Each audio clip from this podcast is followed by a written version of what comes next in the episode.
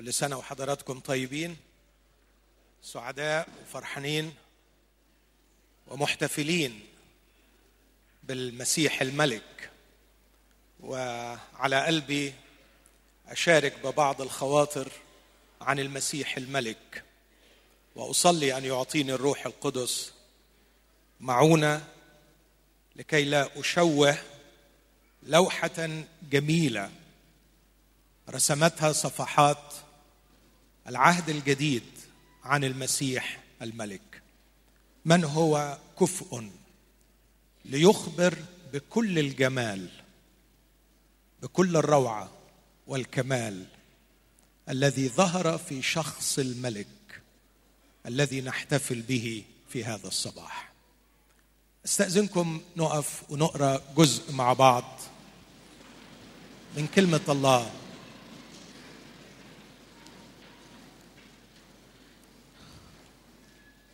أقرأ النبوة التي هي واحدة من 332 نبوة. مسيحنا الملك هناك قبل مجيئه بمئات السنين وعلى مدار مئات السنين مئات النبوات تتنبأ عن مجيء المسيح الملك. مسيحنا لم يولد في غفلة من الزمن لكن الأرض والسماء كانت معدة لمجيء الملك على الأقل 332 نبوة تفيض بهم صفحات العهد القديم. هذه واحدة منهم واحدة فقط. في سفر زكريا والأصحاح التاسع والعدد التاسع هذه الكلمات مكتوبة قبل مجيء المسيح بأكثر من 400 سنة. ابتهجي جدا يا ابنة صهيون اهتفي يا بنت أورشليم.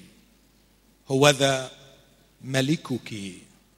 هوذا ملكك يأتي إليك.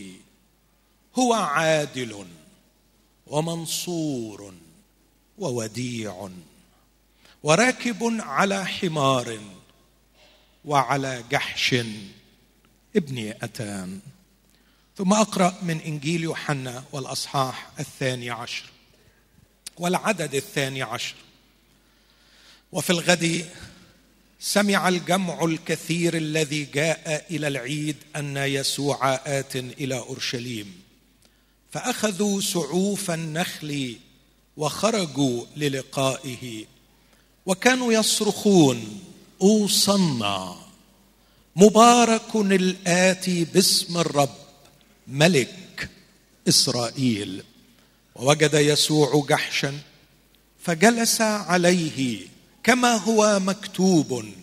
لا تخافي يا ابنة صهيون هو ذا مالكك. هو ذا مالكك يأتي جالسا على جحش أتان. وهذه الأمور لم يفهمها تلاميذه اولا. ولكن لما تمجد يسوع حينئذ تذكروا أن هذه كانت مكتوبة عنه وأنهم صنعوا هذه له. هذه هي كلمة الرب. دعونا نقدم الشكر له من أجلها ونطلب منه باتضاع أن يسكنها بغنى في قلوبنا. أبانا ونحن في حضرة الملك. إنما نرجو يا أبانا أن تسقط كل قشور في أعيننا أن تنزع كل برقع من على قلوبنا أن تكشف كل غطاء منع عنا رؤية جمال الملك. أبانا لقد ابتهجت صهيون ابتهجت أورشليم مؤقتا لأنها لم تعرف حقيقة ولا حلاوة ولا روعة هذا الملك. أبانا لا تسمح أن يكون ابتهاجنا كابتهاج أورشليم لكن أعطنا ابتهاجا عميقا في داخلنا إذ نعرف روعة وعظمة هذا الملك. اقبل يا أبانا اغسلنا وكحل عيوننا برؤيا مليكنا الحبيب. في اسم يسوع يا أبا نستجب. آمين. تفضلوا.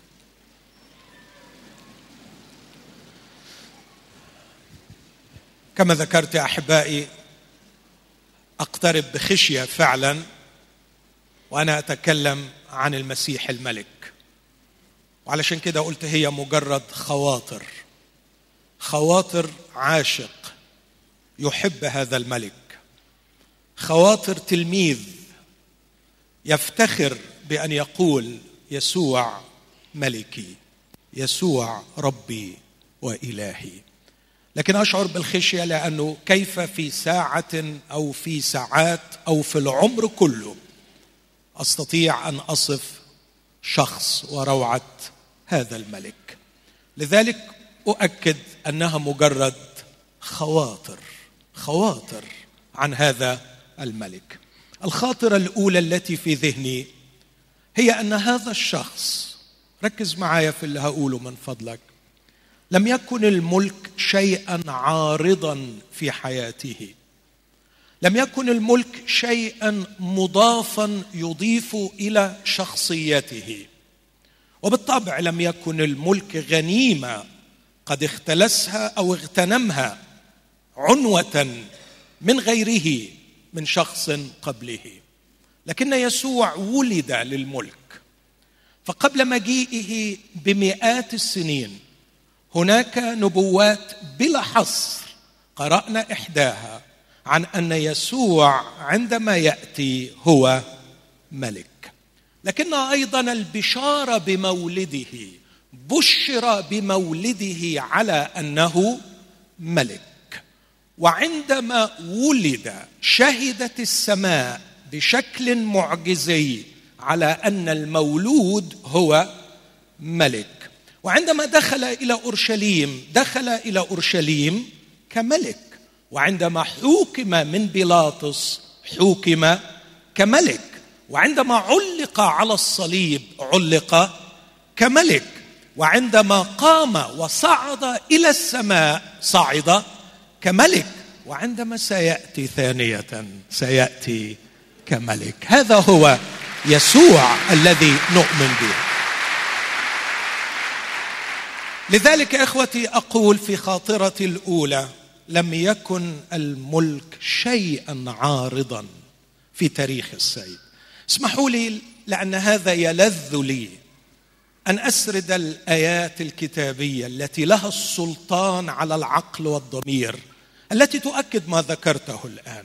وأبدأ بالبشارة. عندما جاءت البشارة البشارة بمولد المسيح للعذراء حدث تاريخي حقيقي حدث في نقطة في الزمان والمكان. دخل الملاك فجأة على المطوبة بأحلى كلام. سلام لك أيتها المنعم عليها. سلام لك أيتها المنعم عليها. الرب معك. مباركة أنت في النساء. أتخيل وكأن جبرائيل رئيس الملائكة يحسد هذه الفتاة الجليلية البسيطة.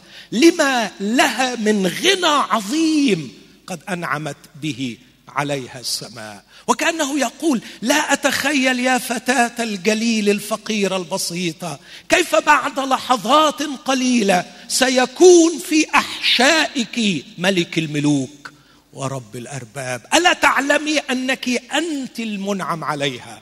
ألا تعلمي يا فتاة الجليل الفقيره البسيطه أيتها العذراء المطوبة. هل تعلمي أنك أنت مباركة في النساء فاضطربت من كلامه. وفكرت في نفسها ما عسى أن تكون هذه التحية؟ كيف تحييني بكل هذا؟ وكأنه يقول لأنك لا تعلمي المخبوء لك. آه لو تعلمي أيتها الفتاة البسيطة ما هو مخبوء منذ الأزل في قلب الله من نحوك؟ خذي البشارة فإنك ستحبلين. حدث مادي ملموس.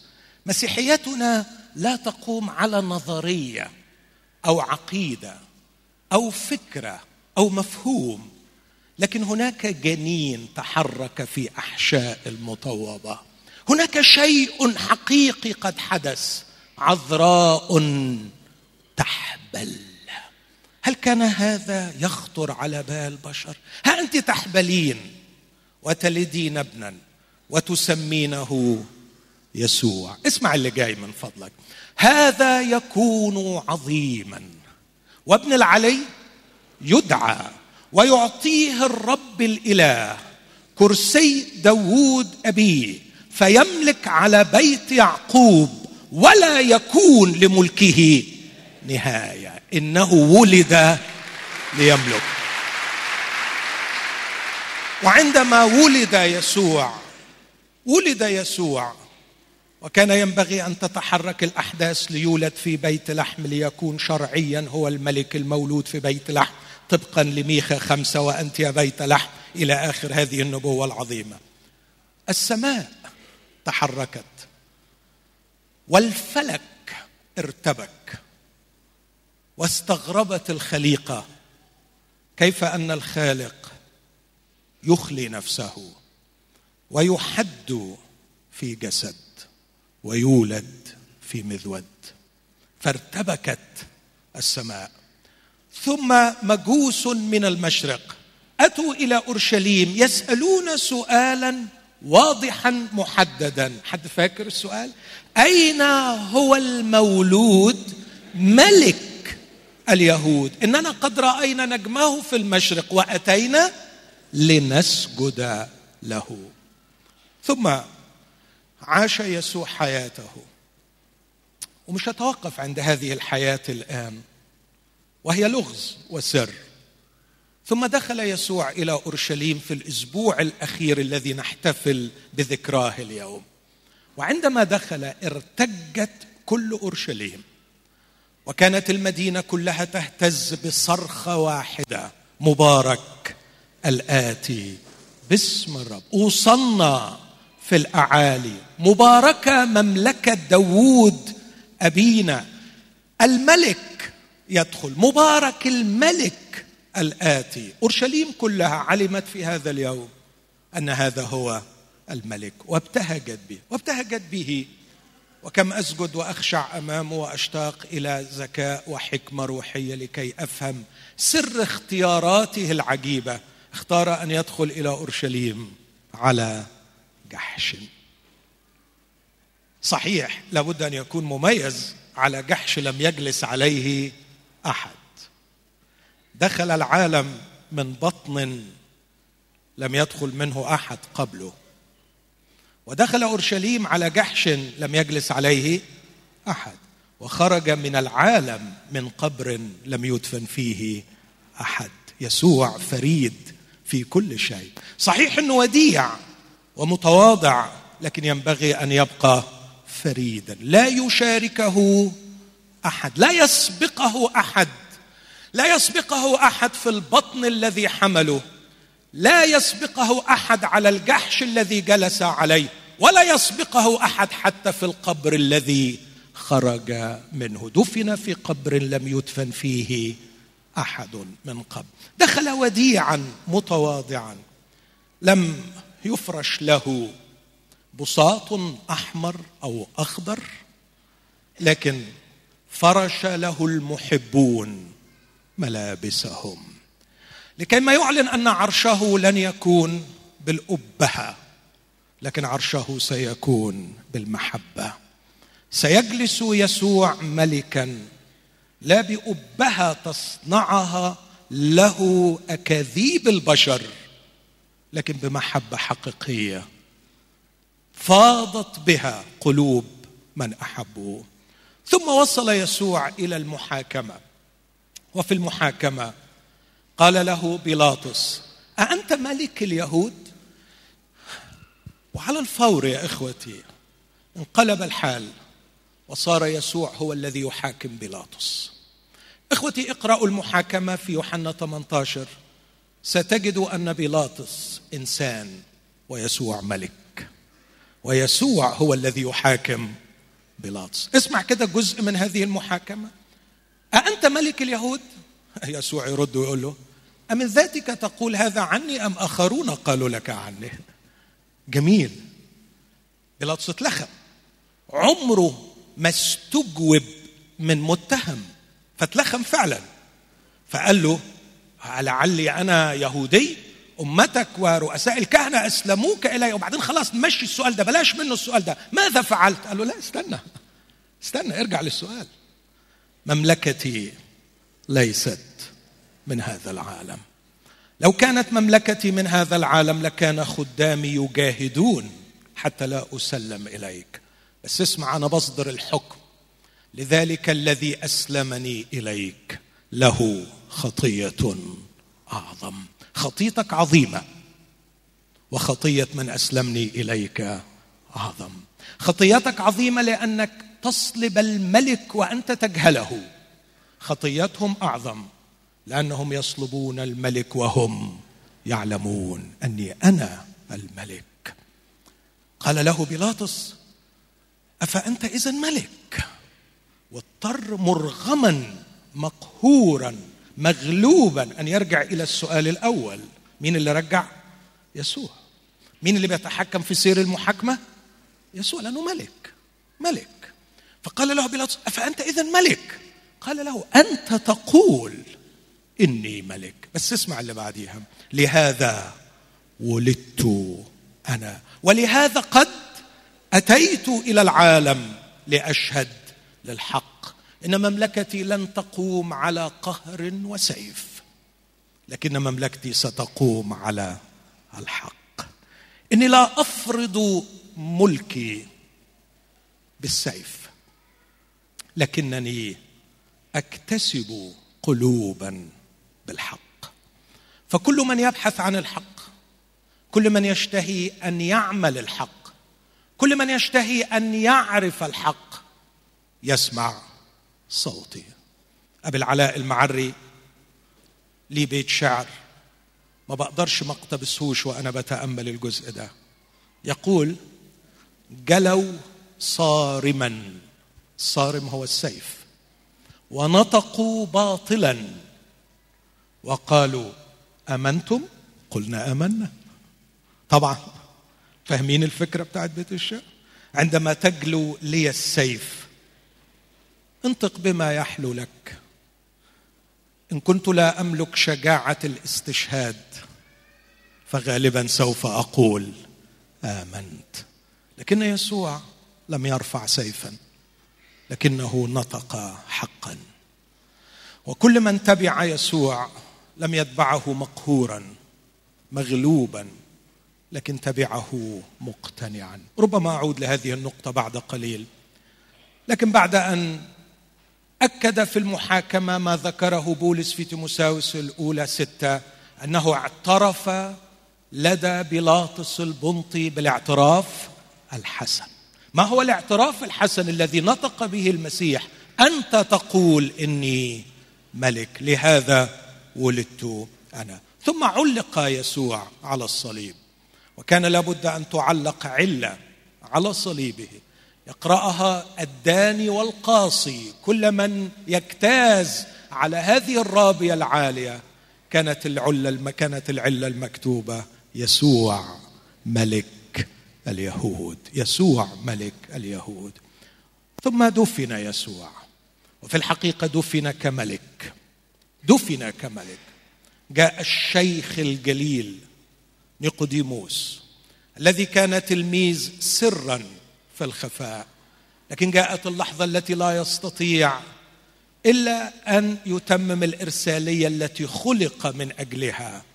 جاء هو ويوسف الذي من الرامة ومعه كم من الأطياب؟ مئة منن.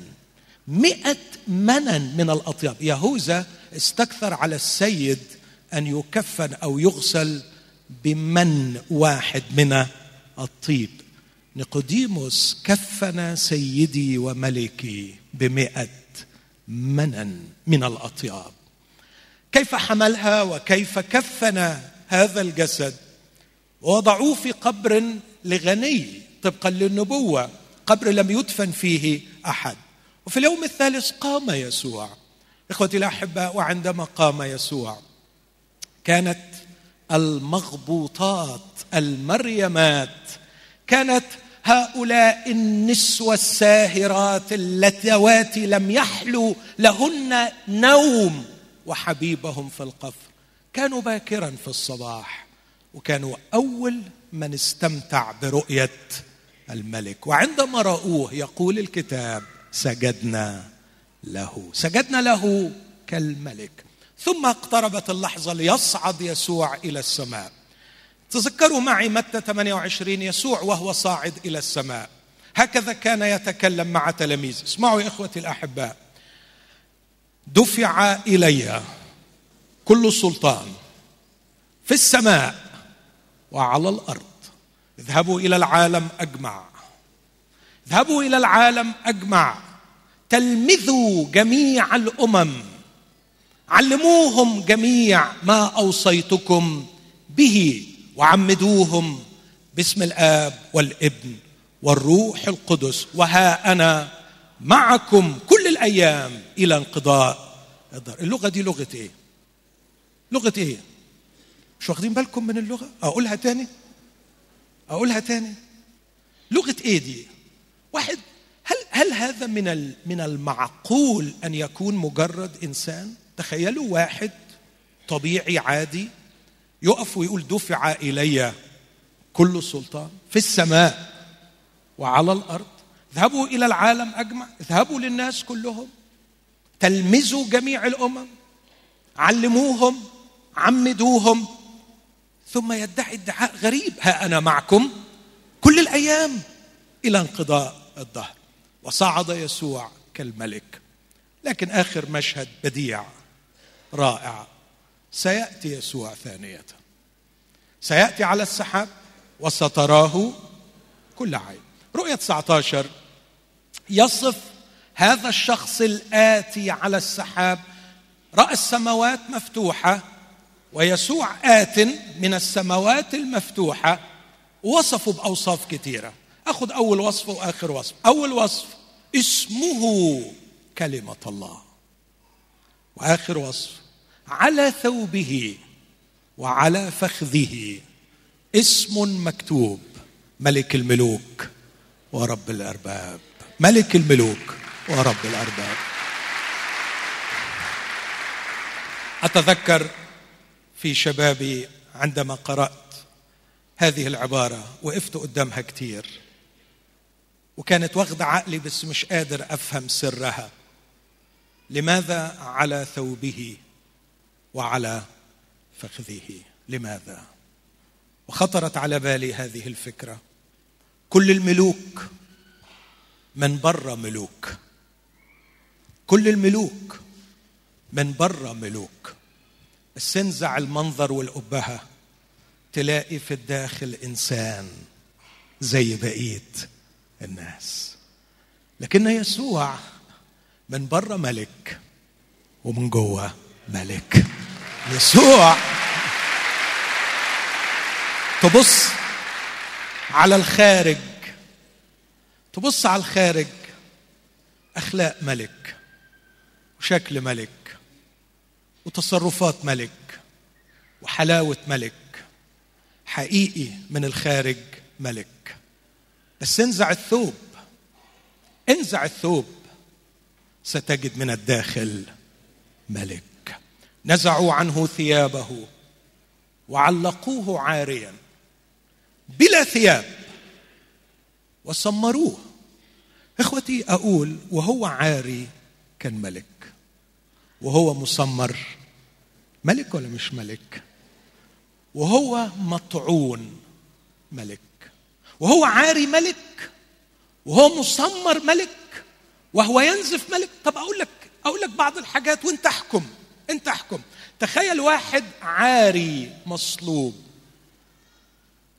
يفتح السماء للص تائب ويقول له اليوم تكون معي في الفردوس.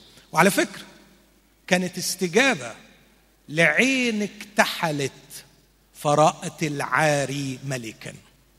هذا اللص رأى يسوع ملكا مش وهو داخل أورشليم مش وهو لابس الثياب. لكن وهو معلق عاري ومجروح. فقال له اذكرني يا رب متى جئت في ملكوتك. تخيل شخص يصدر حكم بالبراءة لشعب وهو معلق على الصليب. يا أبتاه اغفر لهم. يهيئ مكانا في السماء للص التائب ويهيئ مكانا على الأرض لأمه المحبوبة فيوصي عليها يوحنا. ثم يستعرض كل الكتاب المقدس في لحظات فيرى أن هناك عبارة صغيرة في مزمور 69 لم تتم بعد في عطش يسقونني خلا فيسيطر على المشهد لكي يتمم الكتاب ويقول أنا عطشان فيأتون إليه بالخل فعندما ذاق الخل قال قد أكمل ثم مش خرجت روحه حاشا حاشا روحه لا تخرج منه. لكن لي سلطان أن أضعها ولي سلطان أن آخذها. تخيل له سلطان وهو معلق. إخوتي إني أحب هذا الملك وأعشق هذا الملك لا لأنه يلبس ثياب وتاج الملك لكن لأنه من الداخل هو بالحقيقة ملك. هذا ما يجعلني أعبده وأعشقه. أنا لم أمنحه. هذه الكرامة. أنا كل اللي حصل لي إن عيني فتحت فشفت جمال الملك. هذا الملك لم يسبغ عليه ملكا من شعب قد اختاروا أو هيئه انتخبته. لكن هذا الملك هو في جوهره ملك. هذه الخاطرة الأولى كنت لا أتمنى أن أطيل فيها. الخاطرة الثانية عن سيدي الملك. أقول تجتمع فيه كل المتناقضات الظاهرية. يمكنني ان أسميها بارادوكسات الملك. هذا الملك كان عظيما جدا وكان متواضعا جدا. هذا الملك اسمعني كان مرهبا جدا وكان وديعا جدا. هذا الملك كان قائدا جدا وكان خادما جدا. هذا الملك كان آمرا جدا وكان خاضعا جدا. خلوني اعدي بسرعة على بعض المشاهد التي تشرح ما ذكرته الآن. هذا الملك كان عظيما. اقرأ مشهد العلية في يوحنا 13 يسوع وهو عالم. يوحنا 13 ابتداء من العدد الأول. يسوع إذ كان قد أحب خاصته الذين في العالم أحبهم إلى المنتهى. وصف المشهد ده حط له كده خلفية في غاية الأهمية. وهو عالم يسوع وهو عالم أنه من عند الله خرج من عند الله خرج وإلى الله يمضي. يسوع وهو عالم أن الآب قد دفع ليده قد دفع كل شيء كل شيء إلى يديه. وأنه من عند الله خرج وإلى الله يمضي. هل فعلا حياته برهنت أن يسوع قد دفع إليه كل شيء من عند أبيه؟ حاول تستعرض حياته حضرتك؟ شوف إيه لم يخضع له. الشياطين كانت تشوفه تاخد بعضيها وتجري وتهرب. البحر يشوفه أو يسمع كلامه يسكت. الأمراض تشوفه تعمل إيه؟ تهرب تهرب. إيه ده؟ من هو هذا؟ تلاميذه كانوا خايفين من البحر. بس لما سكت البحر خافوا أكتر. تفتكروا الموقف ده؟ خافوا فعلا. خافوا ليه؟ لأنهم لقيوا شخص كان نايم نايم بعدين قام صحي بص للبحر المرعب قال له اسكت. فصار هدوء عظيم. فهم قالوا خافوا جدا وقالوا من هو هذا؟ حتى إن البحر والريح أيضا يطيعان. إخوتي اعذروني. إن أخذ الذهول عقلي وأنا أرى شخصا يسكت بحرا ثم ينحني ليغسل الأقدام. إيه ده؟ إيه ده؟ إيه ده؟ أنتوا متخيلين؟ متخيلين؟ متخيلين واحد تراه الشياطين فتصرخ يا يسوع ما لنا ولك. نحن نعلم أنك أنت قدوس الله. هل أتيت قبل الوقت لتعذبنا؟ ثم أرى حبيبي أرى الملك بجلاله. قام عن العشاء خلع ثيابه أخذ من شفا تزر بها. تزر بها. أقف معايا لحظة عند يسوع وهو بيخلع هدومه. وبيتحزم بالفوطة. ثم صب ماء في مغسل. ثم ابتدأ يغسل أرجل التلاميذ ويمسحها بالمنشفة التي كان متزرا بها. الصمت يخيم على العلية والتلاميذ في حالة رهيبة من الذهول. وهم يرون منظرا لا يخطر على بال. يرون أيدي لمست نعشا فقام الميت ولمست أبرص فهرب البرص. يرون يدا آمنوا أنها خلقت السماوات والأرض تقترب إلى أقدامهم وتغسلها وتمسحها بالمنشفة. كان يسوع المرهب الوديع. فكر في الاثنين دول ما يمشوش مع بعض. ما يمشوش مع بعض. الناس تحب تعلي صوتها علشان تعمل إيه ها؟ تدي روحها هيبة كده يعني. شوية هيبة. هيبة يعني. اشخط ينطر صرخ زعق يظلم يسجن يضرب موت. يسوع كانش بيعمل كده علشان يرهب. بس هو لوحده. هو لوحده مرهب.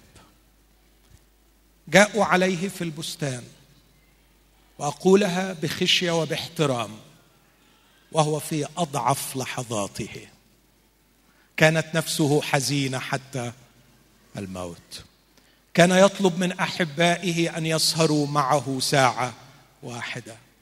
جاء إليه ملاك من السماء ليقوي. كان خلي وحبيبي وملكي وإلهي ومعبودي وسيدي وربي يسوع المسيح كان منحنيا عرق كقطرات دم وكان يبكي بصراخ شديد ودموع وامتزج عرق بالدم وربما بطين الأرض الذي جثى عليه وخرج وهو معيا في هذه الحالة ليرى جمعا بسيوف وعصي وكأنه على لص قد خرجوا كتيبة بأكملها على شخص كثير القلب حزين الروح منحني الجسد.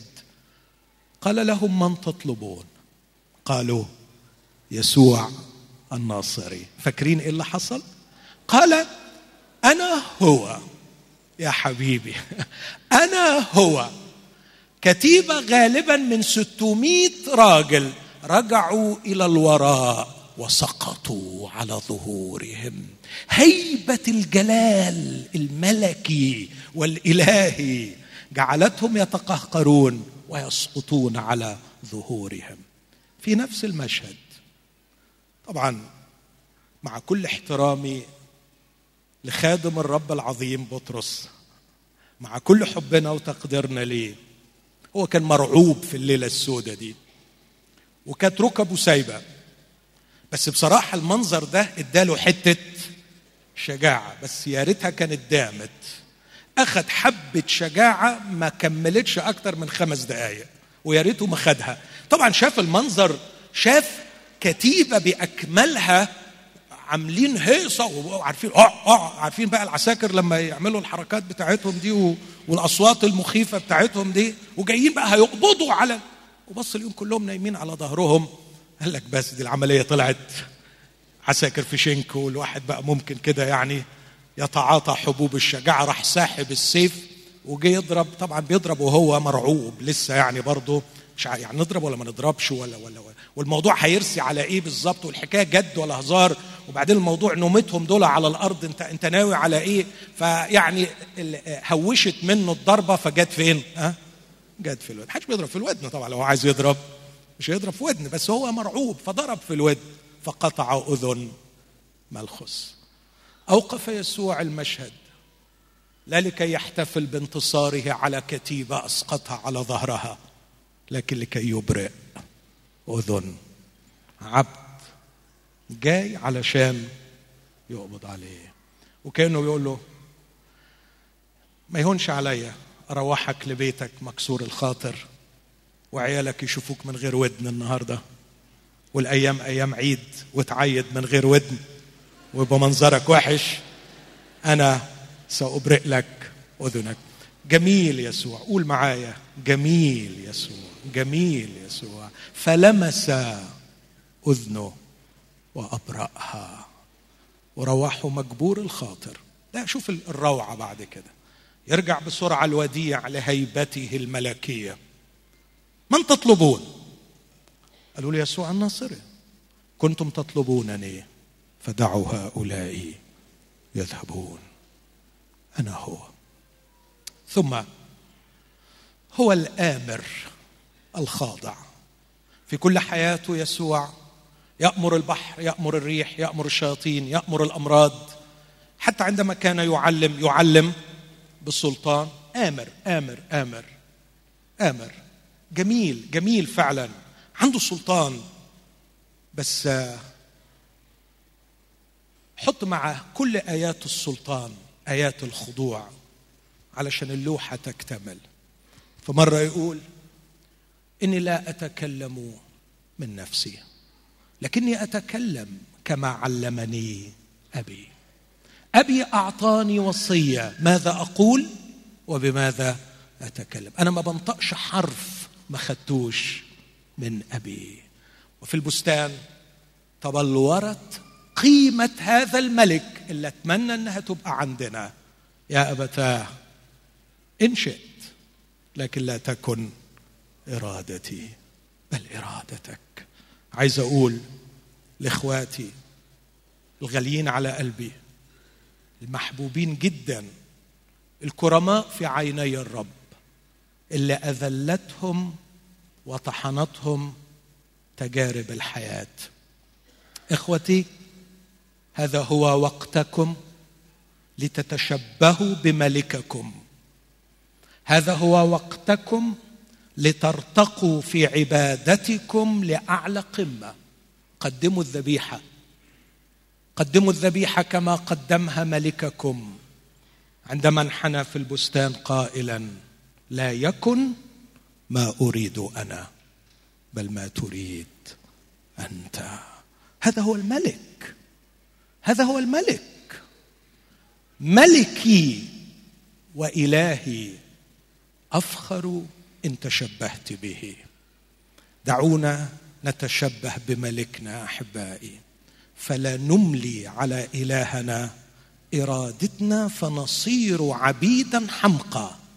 لكن دعونا نخضع لإرادة إلهنا فنصير بحق ملوكا وكهنه ثم أقول عنه باختصار شديد هو القائد جدا والخادم جدا. والمشهد الذي دائما يمثل في خيالي وكتير يطلع مني في صلواتي من غير ما أقصد كتير أحب اناديه وأقول له مرات أقول له يا رجل بئر سخار لأن وقفته الحقيقة عند بئر سخار بتسبي قلبي. لكن مرات تانية اناديه وأقول له يا رجل بحيرة طبرية. على بحيرة طبرية هو القائد. قائد ولا مش قائد؟ بعد القيامة قائد يسوع قائد. على فكرة كده خد بالك منه وهو عنده 12 سنة. هو عنده 12 سنة. في الهيكل. قائد ولا مش قائد؟ وسط الشيوخ والمعلمين. مين الكبير؟ هو بصراحة. يعني يقول لك جالسا وسط الشيوخ يسمعهم ويسألهم. وبعدين يقول فبهتوا من فهمه ومن مش أسئلته. ومن أجوبته. فغالبا هو سأل وهم ما عرفوش. يجاوبوا فاضطر هو يجاوب. كتبت له قصيدة زمان وهو في سن ال 12 سنة بس مفيش وقت أقولها. لكن كنت منبهر بروعة طفل 12 سنة 12 سنة. بس انتهى المشهد بعتاب. فختمت وقلت له عاتباك لائمين وهم لم يدروا أنهم بذا العتاب قد ضلوا المنار. رددت القول بروعة بخلق يخطف القلوب والأبصار. جاي بتقول له كيف فعلت هذا بنا؟ ليه يا ابني تعمل فينا كده؟ لا أنا عملتش حاجة. لماذا كنتما تطلبانني؟ اللي يطلبوه ده اللي تاه. لكن أنا ما تهتش. أما ينبغي ان أم لم تعلم أنه ينبغي أن أكون؟ في ملك مين اللي بيمشي القعدات والكلام والحوارات؟ هو قائد وهو طفل 12 سنة وهو كبير. بعد القيامة راح على بحيره طبريه يا غلمان ألعل عندكم إداما؟ في أكل؟ لا ما فيش. طول الليل ما مسكناش ولا سمكة بص الكلام. إلقوا الشبكة على جانب السفينة الأيمن. أنا الكلمة دي بتغيظني أحيانا. يعني هي مركب في وسط بحر؟ وسمك بيعوم والمركب عرضها مترين. فرق يمين من شمال؟ يعني فكر في الموضوع. إيه على جانب السفينة الأيمن يعني؟ يعني لو يعني هو السمك متحوش كده على الناحية اليمين وعلى بعد يعني سمك بيعوم في مية. ارمي الشبكة في أي حتة. لا لا لا لا لا لا, لا. عشان تعرف إن السمك ده مش جاي بالصدفه لكن السمك ده وصلوا صوت الملك. وده الملك. ده الملك اللي على فكرة في تكوين واحد اتقال له إنه هيكون له سلطان على سمك البحر بس بخيابته ضيع السلطان. مين ده؟ آدم الأول. لكن آدم الأخير له سلطان على سمك البحر. وليه سلطان على طير السماء؟ بس ده موضوع تاني كبير. على طير السماء قال بطرس قبل أن يصيح الديك مرتين هتنكرني ثلاث مرات. فالديك صاح. كان لسه بطرس ما خلصش ثلاث مرات. بطرس كمل الثلاث مرات راح الديك مديله الصياحة الثانية علشان يتمم كلام الملك. له سلطان له سلطان على الغربان له سلطان على ديك بطرس له سلطان على سمك البحر له السلطان. بس وهو في مشهد الملك القائد كتاب يقول إنهم لما خرجوا لقيوم مجهز لهم خبز وسمك. وبعدين قال لهم هلموا تغدوا. فاتكسفوا ياكلوا. ممكن يكونوا مكسوفين ممكن يكونوا مبهورين معرفش. مذهولين من كتر السمك اللي خدوه. فتقدم يسوع وناولهم وناولهم. قعد جنبيهم وابتدى بإيده يعمل إيه؟ يوكلهم. غسل أقدامهم قبل صلبه في ليلة موته وأطعمهم بيده بعد قيامته. القائد الخادم. أختم أحبائي بخاطرة أخيرة في عبارات سريعة. أقول إن الملك الحبيب الذي نحتفل به رفض أن يأخذ الملك من إبليس في بداية خدمته. مشهد أرجوكم أوعوا حد فينا يتصور إنه يقدر يفهم أبعاد الموضوع ده. موضوع معقد وخطير صعب جدا والفتي فيه خطر. فخلينا نلتزم بس على قد اللي نقدر نلتزم بيه. أخذه يسوع على جبل عال. يعني إيه أخذه؟ معرفش. إيه الجبل؟ معرفش. أراه جميع ممالك العالم. إزاي إبليس يوري له؟ معرفش تسألنيش. فعلا معرفش جميع ممالك العالم. آه كتاب بيقول كده. في لحظة من الزمان أهو ده اللي حصل. إزاي؟ ما تسألنيش. في العالم الروحي ليه اسراره وقوانينه اللي إحنا أجهل ما يكون من جهتها. بس ده اللي حصل. وشاف جميع ممالك العالم. وقال له هديها لك كلها. بشرط واحد. تركع لي. إبليس روح يا أحبائي. فأرجو برضو لا نسطح الموضوع ونفهم على أن الركعة دي كانت يعني المقصود بيها ركعة جسدية.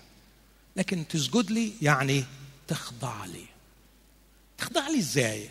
تكون المسيا بتاعي مش المسيا بتاع الله. وابقى المسيا بتاعك إزاي؟ بحاجتين بالكذب والسيف. بالكذب والسيف. أنا كذاب وأنا قتال. إيه رأيك تشتغل معايا؟ وأوعدك لو اشتغلت معايا على فكرة الناس دي كلها أنا ليا سلطان عليها. روح بيع الكذبة بتاعتك وقطع رقبي اللي ما يسمعلكش وأنا وراك. أعطيك ممالك العالم ومجدها.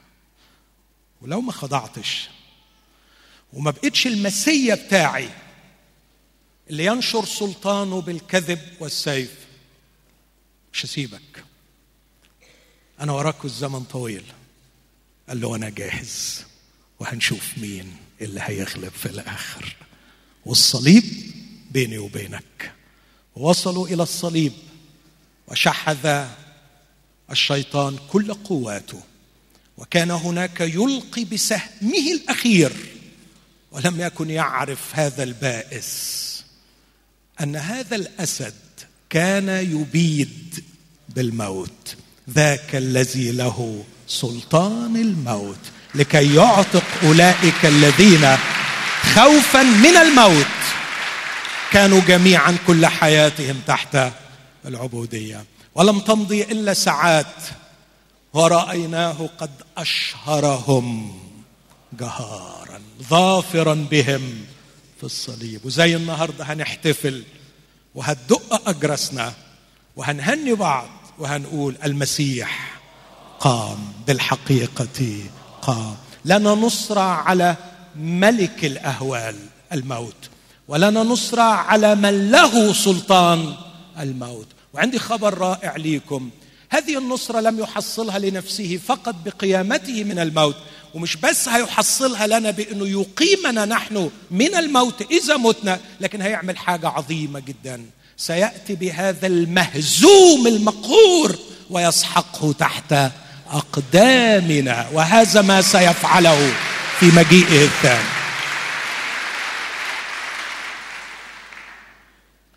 هذا السيد ملك بالحق. وقال لبيلاطس على ملك. غصبا عنك وعن اليهود أنا ملك. بس أنا بملك وأنشر ملكي بالحق وليس بالكذب والسيف. اللي يتغير من جوه ويحب الحق لوحده هيتبعني. أنا ما بقهرش ولا حتى ببهر. أنا مش شغلتي أبهر الناس. أنا شغلتي أغير الناس. لكن أيضا يسوع يملك من الداخل إلى الخارج وليس من الخارج إلى الداخل. فيغير الإنسان ويملك فيه في داخله بالحق فتدين له كل الأرض. وعلشان كده النهارده يسوع صابر وبعتنا نكرز ونبشر ونقول توبوا. وآمنوا بالإنجيل. عندما يتغير القلب ويسكن الحق في الداخل يصبح ليسوع عرشا ويصبح يسوع ملكا. هذا الملك لم يأخذ ملكه بنفسه لنفسه. وهختم بهذه الفكرة. ركزوا معايا في اللي هقوله ده علشان محتاج شوية تركيز صغيرين قوي. رسالة العبرانيين تتكلم مرتين عن دخول يسوع إلى العالم. تتكلم عن دخوله إلى العالم مولود من العذراء لكي يصنع الفداء. وتتكلم عن دخوله النهائي لكي يملك على كل الكون. عجيب الكتاب المقدس. لما يتكلم عن دخوله ليصنع الفداء عبرانيين عشرة يقول عند دخوله إلى العالم. يقول بيقول إيه؟ يقول قربانا وذبيحة عن الخطية لم تطلب. محرقات بمحرقات وتقديمات لم تصر لكن هيأت لي جسدا. ده وهو داخل علشان يفدي. يقول عند دخوله الفاعل هنا مين؟ نحو قليل قوي ده. عند دخوله مين الفاعل هنا؟ هو هو الفاعل. لكن عبرانيين واحد ما بيتكلمش عن مجيئه للفداء بالدم لكن عن مجيئه الثاني فيقول متى أدخل البكر إلى العالم؟ يقول ولتسجد له كل ملائكة الله. مين الفاعل هنا؟ الله. فيسوع لما يجي يفدي داخل بإرادته لكن لما يجي يملك على كل الكون الآب هو الذي يدخله. وعشان كده كان بيقول لبيلاطس مملكتي ليست منها هنا. أنا ما أخدش ملكي منكم لكن آخذ ملكي من فوق. أبي أبي الذي قال لي أما أنا فقد مسحت ملكي على صهيون جبل قدسي هو الذي يعطيني هذا الملك. إخوتي الأحباء أكتفي بهذا. هذه مجرد خواطر سريعة. عن روعة هذا الملك. كم أشتاق أن يدرك كل من يسمعني أو يشاهدني. خطورة إهمال اتخاذ موقف محدد تجاه هذا الملك. أنا لم أعرض هذا العرض علشان أسليك بيه. لكن بعرض هذا العرض علشان أحطك قدام تحدي. شخص يسوع المسيح الذي ظهر في الأرض من ألفي عام ومات وقام هو ملك. معين من الله ملك. مسحه الله ملك. بطرس كرز عنه في أعمال خمسة وقال أقامه الله رئيسا ومخلصا. يسوع المسيح ملك. وفي النهاية في اليوم الأخير سينقسم العالم إلى قسمين من قبلوا هذا الملك ومن رفضوا هذا الملك. إخوتي الأحباء مش بخوف لكن هذا ما يمليه علي ضميري وأخلاقي. لابد أن يكون لك موقف محدد من هذا الملك. إما أن تخضع له لأنه هو ملك مش تخضع له يعني مجبرا مذلول لكن تقر بأنه هو ده الملك. وإما أنك ستواجهه في النهاية كالملك الديان. يسوع الآن يقدم ملك الحب على القلوب. يسوع الآن يدعوك لكي تكون من الحق فتسمع صوته. يسوع يدعوك لكي تنجذب إليه وهو الذي قال أنا إن ارتفعت عن الأرض أجذب إلي الجميع. في هذا اليوم الذي احتفل فيه اليهود بدخول يسوع الملك بكى يسوع عليهم. فهم يحتفلون ويهتفون وهو كان بيبكي عليهم بيبكي عليهم. وأنا أخشى إنه النهارده ونحن نحتفل ونفرح بالملك. أن يكون يسوع يبكي على شخص في هذه القاعة أو يرانا عبر الشاشات. لماذا بكى يسوع على أورشليم؟ قال لها لأنك لم تعرفي زمان افتقادك. أخي الحبيب فرح الملك فرحي الملك بأن تقبله حبيبا وربا ومخلصا. ولا تعطيه هذا الحزن ترفضه فيبكي عليك. خلونا نقف كلنا. وإحنا مملوئين بمشاعر الامتنان والفرح والفخر بهذا الملك.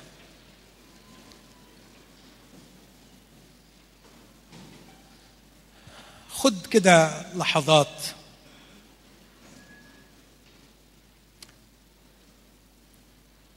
اعلن حضور الملك. اعلن هذا الإعلان. انطق بشفتيك بصوت عالي أو بصوت واطي. أعلن أن يسوع هو الملك. والملك حاضر الآن بيننا. حبيبنا حي. وقال حيثما اجتمع اثنان أو ثلاثة باسمي هناك أكون في وسطهم. الملك بيننا الآن. غمض عينك علشان ما تنشغلش بما هو مادي. واعطي روحك. أعطي روحك بالروح القدس.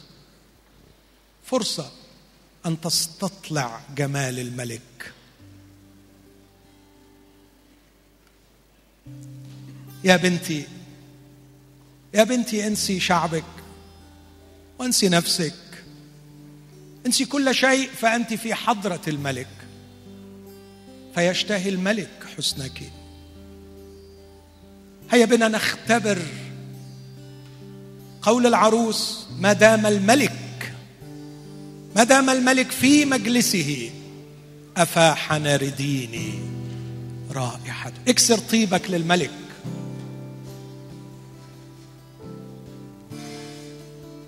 افتخر بالملك. أشعر بالفرح والفخر والمجد لأنك تعبد وتعرف هذا الملك. هيا يا كنيسة المسيح